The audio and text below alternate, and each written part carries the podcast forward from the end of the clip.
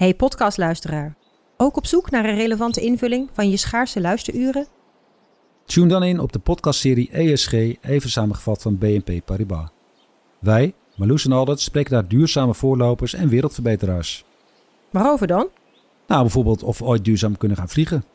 En waarom koeien in de stad nou een goed idee is? Dat en meer elke twee weken in een nieuwe aflevering. Dus abonneer je. ESG, even samengevat. Al 125 jaar kwaliteit voor jou thuis met Miele. Dat vieren we met jou. Ontvang nu tijdelijk een cashback tot 125 euro op veel Miele-apparatuur. Geniet van de kwaliteit van Miele.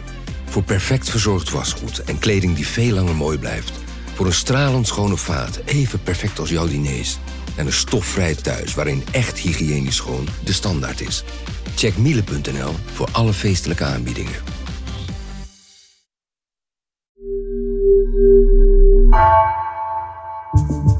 Vanaf de redactie van NRC het verhaal van vandaag. Mijn naam is Floor Boon.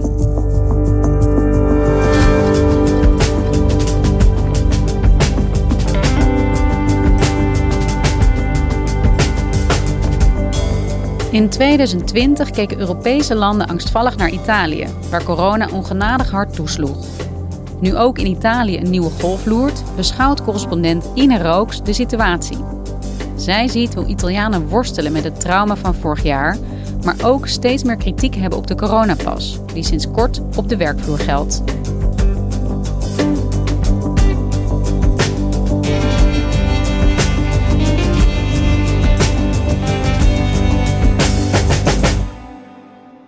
Ine, in heel Europa worden de coronamaatregelen weer aangescherpt. Hier in Nederland ook. In Oostenrijk moeten ongevaccineerden zelfs in lockdown. En jij woont in Italië, het land waar corona nou ja, in ieder geval gevoelsmatig begon in Europa voor ons. Hoe is het daar? Ja, het klopt. Het is natuurlijk het eerste land, laten we zeggen ground zero. Hè. We weten allemaal nog wat er in 2020 is gebeurd.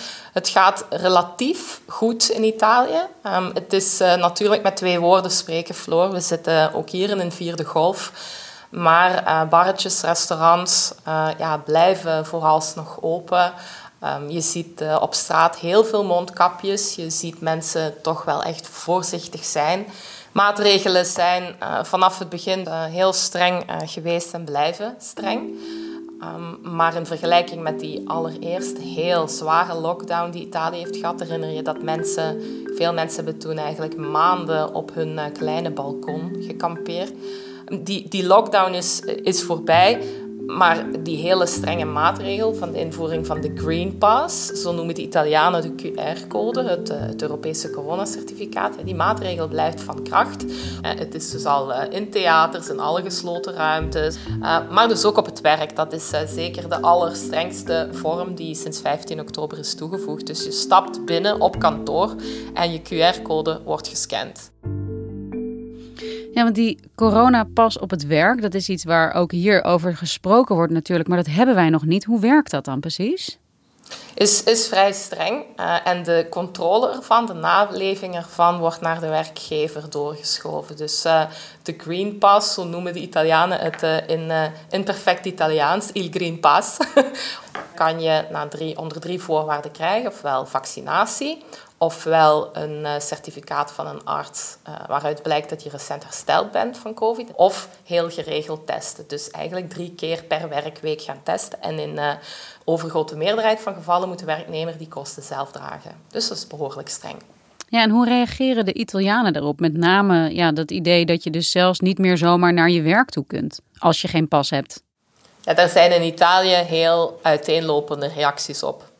Heel veel mensen voelen zich uh, niet echt uh, voor een keuze gesteld en zeggen ik wil gewoon naar mijn werk gaan. Bijvoorbeeld winkelbediendes met tijdelijke contracten, ja, die piekeren er niet over om uh, daarvoor thuis te blijven, om misschien een baan te verliezen. Dus die testen.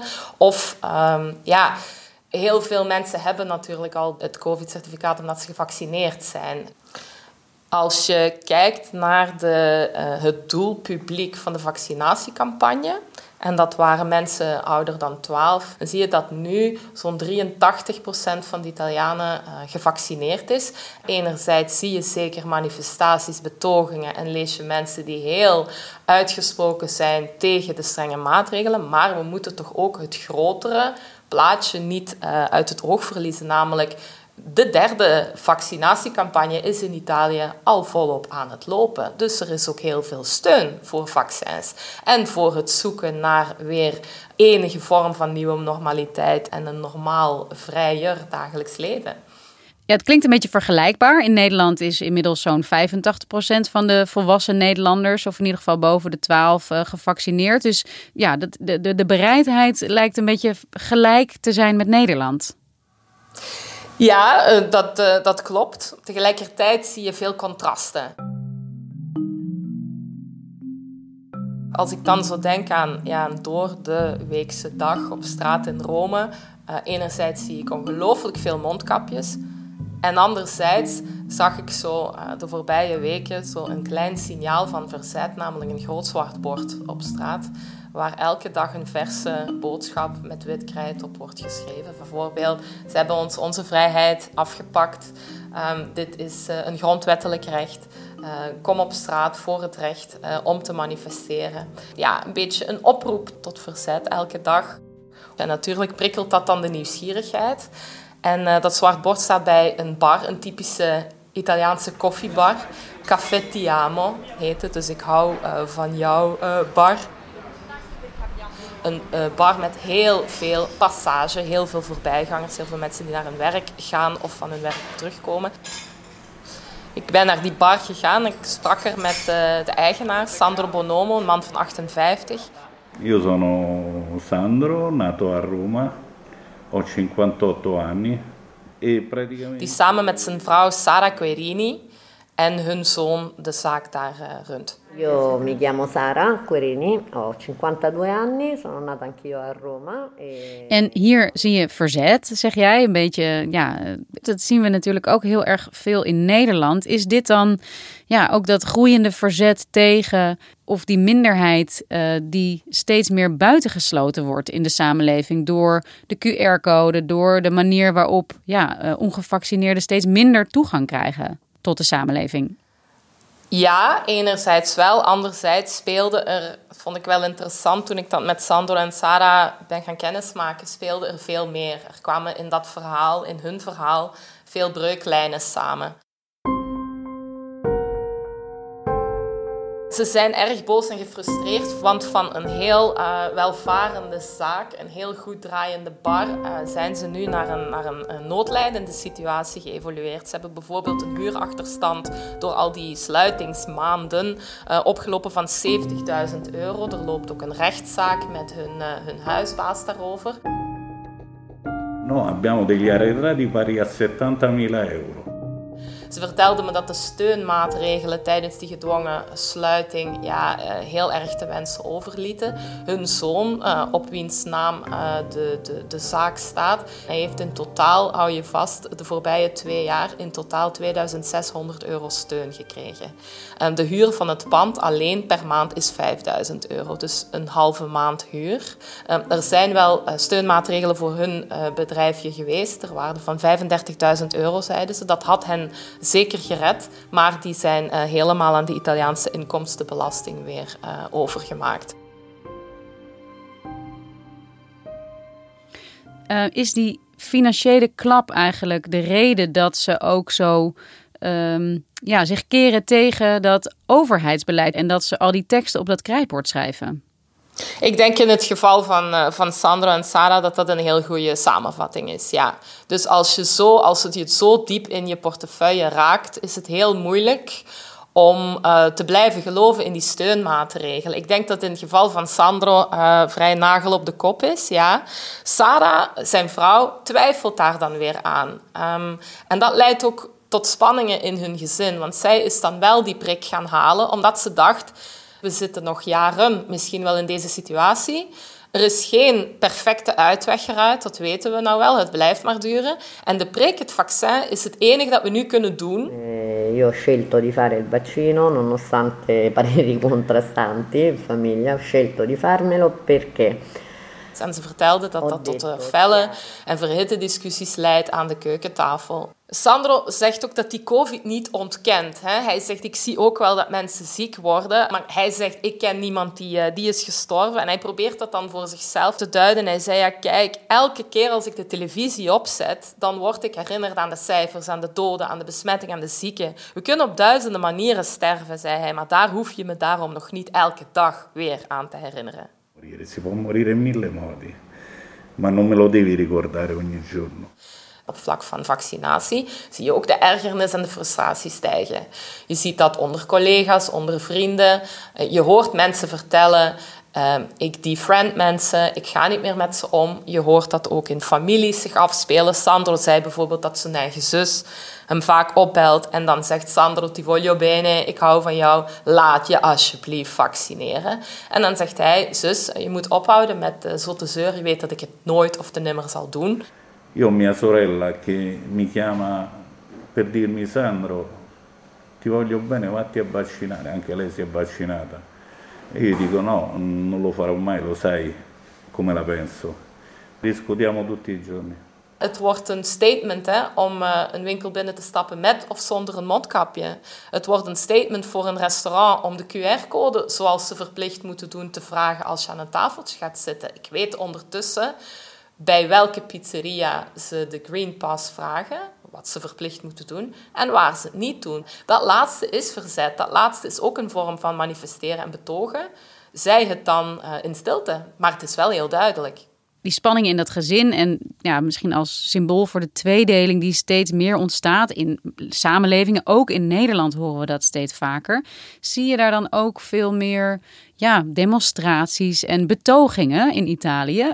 Er wordt zeker gemanifesteerd, er wordt betoogd, maar dit is ook een volk van betogers. Italianen laten vrij makkelijk um, het, uh, het plein vollopen. Maar al bij al heel hoge vaccinatiecijfers en, uh, en veel neuzen staan in dezelfde richting. Zij het dat er een heel vocale minderheid is die uh, zich actief verzet. En waarom dat zo is, is denk ik dat er hier een joekel van een emotioneel trauma um, op straat ligt uh, wegens uh, de hoge dodencijfers en wat er vorig jaar is gebeurd. Italië, zeker Noord-Italië, Lombardije, werd overrompeld door een nieuw en onbekend virus. En het was toch wel ground zero in Europa, het eerste land dat op die schaal met COVID te maken kreeg. Goedenavond. Tienduizenden Italianen werden vanochtend wakker in een afgegrendelde zone. Dorpen en steden waar niemand in of uit mag. Want Noord-Italië is plotseling een grote besmettingshaard van het coronavirus geworden. Die begintijd uh, herinner ik me nog behoorlijk goed, moet ik zeggen. Toen keken we allemaal ook naar Italië. Wat gebeurt er in Italië? Het was een soort schrikbeeld wat daar plaatsvond. Of een spiegel vond ik ook, een voorland. Um, uh, Italië hield ons in Noordwest-Europa een spiegel voor. Ik ben onlangs naar Bergamo gereisd, terug voor de zoveelste keer naar Lombardije. Ja, dat trauma is daar uh, nog wel heel uh, levendig hoor.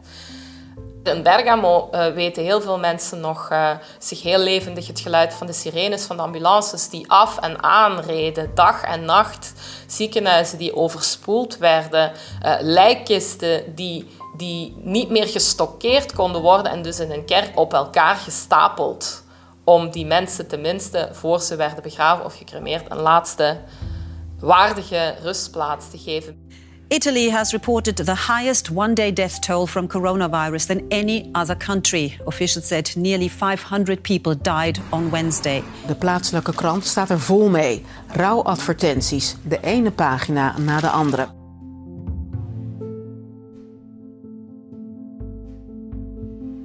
Die mensen konden geen afscheid nemen, hebben geen afscheid kunnen nemen. Uh, letterlijk werden COVID-besmette uh, mensen weggerukt uit families en, en, en alleen begraven zoals een hond. En dus als dat nog niet uh, een trauma veroorzaakt in een land, ja, wat dan wel? Dat is nogal wat. Uh, ik kan me heel goed voorstellen hoeveel uh, trauma daar is overgebleven. Wat zag jij daarvan terug nu ook in Bergamo? Nu, heel onlangs um, heb ik um, heb ik bijvoorbeeld met, uh, met Edwige Corti gesproken, die, uh, die heel erg ziek is geweest. Is een vrouw van 75. En ik sprak haar in uh, de medische praktijk van Grezzago, dat is een kleine gemeente in de provincie Milaan. Maar zij zegt, nou, um, je kan je moeilijk voorstellen wat het is om voor je leven te vechten als je in ademnood bent, letterlijk te happen naar leven. En ze zegt, het heeft emotioneel en mentaal psychologisch veel met me gedaan. Ze zei, non sono più quella di prima. Ik ben niet meer die vrouw die ik voorheen was. Mi ha segnato tanto, sì. lo dico, anche psicologicamente. Io non sono più quella di prima. Cioè, no. mm. Die verhalen, ja, daar moet je helaas niet eens als journalist hard naar zoeken. Zie je dan ook in die streek dat mensen meer bereid zijn om zich aan de maatregelen te houden dan op plekken waar het virus minder hard heeft huisgehouden? Ja, dat, dat, maar dat is niet zo één op één uh, te stellen. Want kijk nu naar een stad als Milaan. Milaan is uh, de hoofdplaats van, uh, van de fel getroffen regio Lombardije. Daar zijn heel veel mensen gevaccineerd. Hè? Dus maar toch komt daar ook elke zaterdag nog een, eh, een, een, groep tegenstanders op straat. Maar je ziet overal spanning. En ik denk dat het ook gewoon emotionele spanning is. Misschien heeft deze samenleving een joekel van een uh, posttraumatisch stresssyndroom, zoals na een oorlog. Een samenleving die door elkaar geschud is dus, dus die emotie, um, de zorg om uh, morgen, de financiële zorg van veel Italianen. Dit land had uh, het al zo moeilijk om de, de bankencrisis van 2008 weer te, uh, te boven te komen. En nou dit, um, dit is voor deze economie loodzwaar. En dat zijn geen abstracte cijfers. Als de economie heel slecht draait, snijdt dat in mensenlevens. Ik denk dat bij de zogenaamde rabiate antivaxers er ook gewoon heel veel emotie en trauma zit. En bezorgdheid om hun bestaan. Dat dat allemaal door elkaar loopt. Ja, jij schetst hier wel een beeld van de Italiaanse samenleving die echt diep geraakt is door corona, eigenlijk vanaf dat begin. Eerder zei je dat er wel wat protest is tegen maatregelen, maar dat het gros van de mensen um, de coronapas gebruikt. Doen ze dat gewoon zonder meer, zonder voorbehoud? Accepteren ze dat gewoon? Je hoort wel veel gemopper over zaken die dan op zijn Italiaans, zeggen de Italianen zelf, uh, eigenlijk uh, ja, uh, een beetje ver zijn van enige logica. En dan worden daar grapjes over gemaakt. Er worden bijvoorbeeld filmpjes op social media rondgestuurd van comediennes die uh, alle maatregelen heel snel opsommen en dan uiteraard de heel grote tegenstrijdige maatregelen eruit lichten, zoals in een sneltrein moet je de QR-code kunnen voorleggen, maar niet op de stadsbus en ook niet in een lokale trein enzovoort en zo verder. Dus uh, dan zeggen ook uh, restaurant- en baruitbaters, het is onzin om bijvoorbeeld um, als iemand de bar binnenstapt en een cappuccino bestelt en die aan de toog aan de bar opdrinkt, dan moet hij niet de QR-code voorleggen, maar gaat hij zitten, dan moet hij wel de QR-code voorleggen enzovoort. Dus er worden dan grapjes uh, gemaakt uh, omtrent het, wat soms ook wel inderdaad een, eh, een, een gebrek aan logica lijkt, ja. Ja, dat is natuurlijk best grappig eigenlijk als je erover nadenkt. Tegelijkertijd is die QR-code er uiteindelijk ook voor bedoeld om, nou ja, in Italië uh, zo'n super strenge lockdown opnieuw te voorkomen, toch? Ja, zeker, want uh, dit land kan dat niet opnieuw aan. Je zag bijvoorbeeld vorig jaar, einde vorig jaar, heeft ISTAT, dat is het Italiaanse bureau voor de statistiek, enkele cijfers gegeven. Van, uh, en daar zitten veel van die kleine en middelgrote ondernemingen bij, die hier echt wel het, uh, het economisch weefsel zijn van Italië. 73.000 bedrijven gingen dicht door COVID. Dat was dus uh, het cijfer einde vorig jaar. En daarvan zei, voorspelde Istat dat 17.000 van die bedrijven wellicht ook dicht zouden blijven. Dus daarom is het ook zo, ja, een make-or-break eh, verhaal voor Italië. Dus je kan uh, vanaan het uh, verhaal van Sandro en Sara, dat zijn natuurlijk twee kleine ondernemers, maar je kan daar wel veel uh, op hun verhaal enten eigenlijk. Die mensen zijn zeer bezorgd om hun onmiddellijke toekomst. En zij zijn niet de enige. Sandro en Sarah op heel korte termijn um, gaan wellicht in zwaar weer komen. Want uh, hun eigenaar, de eigenaar van het pand, is meteen naar de rechter getrokken. Uh, wegens die hoge huurachterstand. Uh, en zij verwachten einde van de week een vonnis in die zaak. De rechter kan hun afbetalingsplan goedkeuren. En dan kunnen ze verder blijven in hun bar en uh, de achterstand inhalen. Of de rechter kan uh, de eiser gelijk geven. En dan wordt de huur meteen ontbonden en zijn ze alles kwijt. Ben quattro anni quasi totali abbiamo sempre versato regolarmente l'affitto e non abbiamo mai mancato in nulla. E. Dus het zou zomaar kunnen dat ook het gebruik van de QR-pas om ja, een erger te voorkomen dat dit voor Sandro en Sarah te laat gaat komen. Dat klopt, ja. Dankjewel, Ine. Graag gedaan.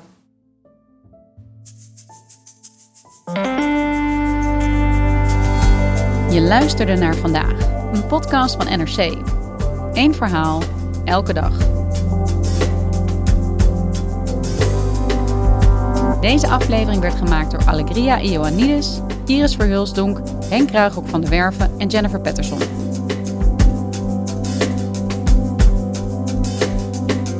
Dit was vandaag. Morgen weer.